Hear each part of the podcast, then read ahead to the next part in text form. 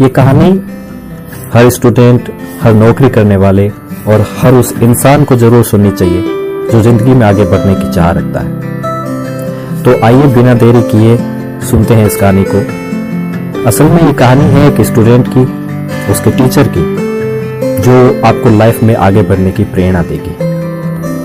अंकुश के पिता कॉलेज में प्रोफेसर हैं और वो चाहते थे कि अंकुश बारहवीं में अच्छे नंबर लेकर आईआईटी का टेस्ट पास करे। और टॉप का इंजीनियर बने अंकुश भी असल में यही चाहता था और जब उसके बारहवीं में 96 परसेंट नंबर आए तो वे और उसके पापा बहुत खुश हुए उन्हें लगने लगा कि अब अंकुश आईआईटी की परीक्षा भी पास कर लेगा और एक भारत के टॉप इंजीनियरिंग कॉलेज में उसे दाखिला मिल जाएगा अब अंकुश पूरे विश्वास और मेहनत से आईआईटी के एंट्रेंस पेपर की तैयारी करने लगा वो इतनी मेहनत कर रहा था कि अपनी भूख, प्यास सब भूल गया।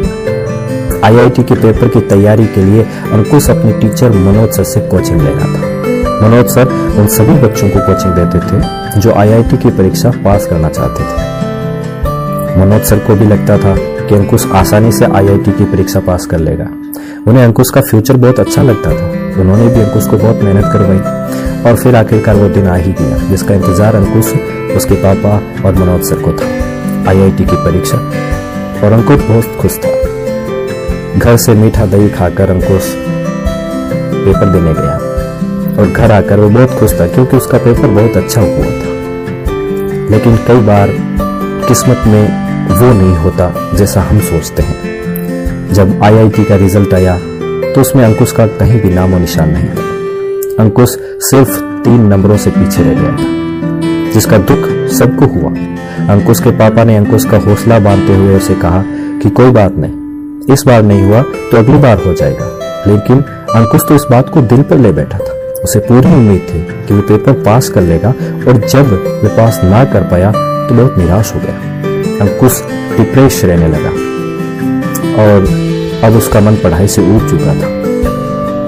अंकुश को निराश देखकर उसके पापा भी टेंशन में रहने लगे थे। और इसलिए उन्होंने ये बात अंकुश के सर मनोज से शेयर की। मनोज सर ने अंकुश को फ़ोन किया और कहा, अंकुश, आज शाम को घर पर आना। कुछ बात कर अंकुश मनोज सर की बात मानकर उनके घर उनसे मिलने गया और मनोज सर अंकुश को अपने घर के आगे बने बगीचे में लेके। वह अंकुश को बैठने को कहा अंकुश के पास ही थोड़ी सी रेत पड़ी थी। मनोज सर ने अंकुश से कहा, अंकुश, वो रेत देख रहे हो ना? उसे उठाओ और अपनी मुट्ठी में बंद कर लो अंकुश ने रेत उठाई और जैसे ही अपनी मुट्ठी को बंद किया, रेत उसके हाथ से, उसकी मुट्ठी से फिसल गई। अंकुश ने तीन से चार बार कोशिश की, लेकिन हर बार वो रेत उसके हाथ से फिसल जा रही मनोज सर ने अंकुश को समझाया, अंकुश, ज़िंदगी में कुछ चीज़ें इस रेत की तरह होती उन्हें कितना भी थामने की कोशिश करो, वो हमारे हाथ से फिसल ही जाती है। तुमने पूरी कोशिश की थी आईआईटी का पेपर पास करने की, लेकिन ये ज़रूरी नहीं कि तुम वो पास कर ही लो। तुम सिर्फ़ कोशिश कर सकते हो। तो ये हमारा कर्तव्य है कि हम किसी चीज़ को पाने के लिए पूरी कोशिश करें। लेकिन अगर वो चीज़ हमें ना मिले तो उसका मतलब ये नहीं कि ज़िंदगी से हार कर बैठ जाओ। उठो और मेहनत करो और पूरे जोश के साथ अगली बार कोशिश करो। निश्चित ही तुम्हें तुम्हारा लक्ष्य मिल जाएगा।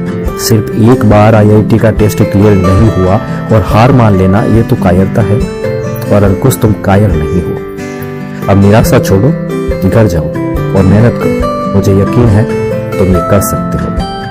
मनोज सर से मिले इस मोटिवेशन का अंकुश पर बहुत अच्छा प्रभाव पड़ा। और अगली बार उसने फिर कोशिश की, और उसने आईआईटी की परीक्षा पास कर ली।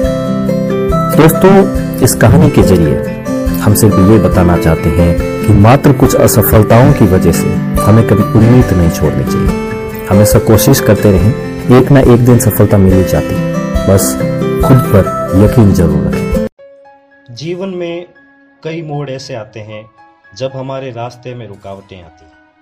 कुछ लोग रुकावटों को पार करके आगे निकल जाते हैं और कुछ लोग वहीं से वापस लौट जाते हैं। इसी को समझने के लिए आइए सुनते हैं एक कहानी।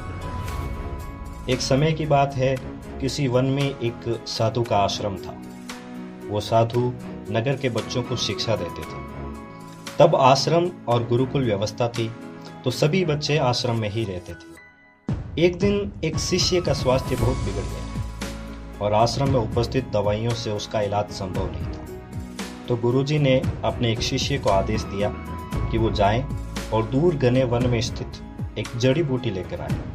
ताकि उसकी औषधि बनाकर शिष्य को ठीक किया जा सके। जिस शिष्य को आदेश दिया गया था, वो उस शिष्य जिसकी तबीयत बिगड़ी थी, उसका मित्र था और पढ़ाई में कमज़ोर भी था। जैसे ही वो वन को जाने की तैयारी करने लगा, एक दूसरे शिष्य ने टोका, जो सबसे ज़्यादा बुद्धिमान था और उसने कहा कि गुरुजी, आप इसको आदेश देकर अपना समय व्यर्थ कर हैं क्योंकि इसे कुछ नहीं आता, और ये औषधि लाने में भी समर्थ नहीं है। और ये कार्य सिर्फ़ मैं ही कर सकता हूँ। गुरुजी को विचार आया कि क्यों ना इन दोनों शिष्यों की परीक्षा ली जाए। और गुरु जी ने कहा कि आप दोनों जाइए, और जो सबसे पहले बूटी लेकर आएगी, वो ही गुरुकुल का श्रेष्ठ विद्यार्थी माना जाएगा।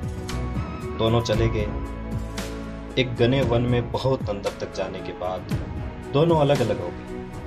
पहले शिष्य ने जैसे ही दूसरे वन में प्रवेश किया, उसके सामने बहुत सारे नुकीले कांटों से भरा एक रास्ता था। उसने कोई युक्ति सुझाए बिना अपने लिए कांटे हटाते गया और आगे बढ़ता गया। दूसरा विद्यार्थी दूसरे रास्ते से जा रहा था। उसके सामने रास्ता तो साफ़ था, लेकिन उसे एक नदी पार करनी थी। लेकिन सर्दी का मौसम था तो उसने सोचा कि अगर मैंने ये नदी पार की तो मेरा भी स्वास्थ्य बिगड़ जाएगा और बूटी लाने का कोई फ़ायदा नहीं। वो वापस चला गया और पहला शिष्य आखिरकार उस बूटी तक पहुँच गया और वापस भी बहुत शीघ्र लौट आई दूसरा शिष्य भी आ गया। पहले शिष्य ने औषधि गुरु को दी और उन्होंने उस औषधि के प्रयोग से उस विद्यार्थी को ठीक कर दिया। अब बारी थी उन दोनों शिष्यों की। ये तय करना था कि श्रेष्ठ कौन है? गुरु ने सोचा कि इसमें तय क्या करना? पहला शिष्य ही श्रेष्ठ है, क्योंकि औषधि भी लाया और पहले भी आया जब दूसरे शिष्य ने औषधि ना लाने का कारण पूछा तो उसने बताया कि गुरुजी, मेरे रास्ते में एक नदी आई और मैंने सोचा कि मैं किसी दूसरे के स्वास्थ्य को ठीक करने के लिए अपने आप को बीमारी के इस दलदल में क्यों धकेलूं। और जंगल में प्रवेश से पहले ही नदी आ गई थी।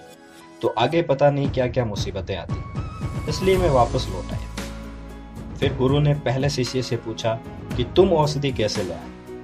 तो उसने बताया कि गुरुजी, मैंने जब वन में प्रवेश किया तो वहाँ बहुत सारे कांटे थे, लेकिन मैं कांटे हटाता गया और आगे बढ़ता क्योंकि मुझे पता था कि मुझे वापस इसी रास्ते पर आना और जैसे ही मैं आगे गया, मुझे एक नदी दिखी।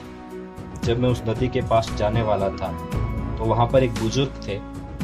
मैंने उनसे औषधि के बारे में पूछा और उन्होंने बताया कि औषधि नदी के किनारों पर सबसे ज़्यादा पाई जाती है और मैं नदी के किनारे से यह औषधि ले आया तो कभी भी किसी मुकाम पर पहुंचकर बिना सोचे समझे वापस मत लौटिए, क्योंकि अगर वो दूसरा शिष्य नदी के निकट जाता तो उसे वो औषधि मिल जाती, लेकिन उसकी सोच ने उसे दूर से ही वापस लौटा दिया। इसलिए कभी भी किसी मुकाम पर पहुंचकर बिना सोचे समझे वापस ना लौटिए।